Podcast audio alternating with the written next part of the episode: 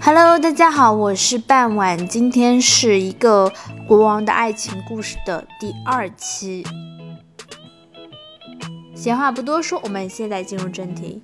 In the spring of 1911, King George called Edward into his room and said, Next month I'll make you Prince of Wales, and these are your clothes for the ceremony.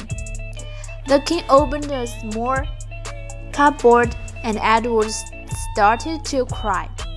But, father, he said, I'm 16 years old now. I can't wear soft shoes and a skirt. I'll look like a girl. Why can't I dress like other people? Because you are different and special, his father replied, and one day you'll be a king. Edward cried for the next two days, but there was nothing he could do. And so, on 10th July 1911, the family drove to Caernarvon Castle in North Wales, and the ceremony began. The king put a small gold crown on Edward's head. There was music and dancing, and the crowd began to shout. The new Prince of Wales closed his eyes. I feel terrible, he said.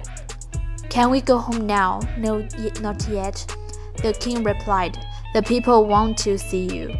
Edward walked to the front of the castle and looked down at the crown. He was shaking and his face was red. Smile, Edward, the king said. You are happy. A few hours later, the family were driving back to Windsor. Wasn't that a lovely day?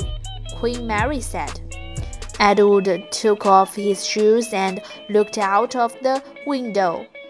Never again, he thought. Never again. 好了，今天的故事就到这里结束啦，感谢大家的收听，我们下期再见，拜拜。Thank you for listening.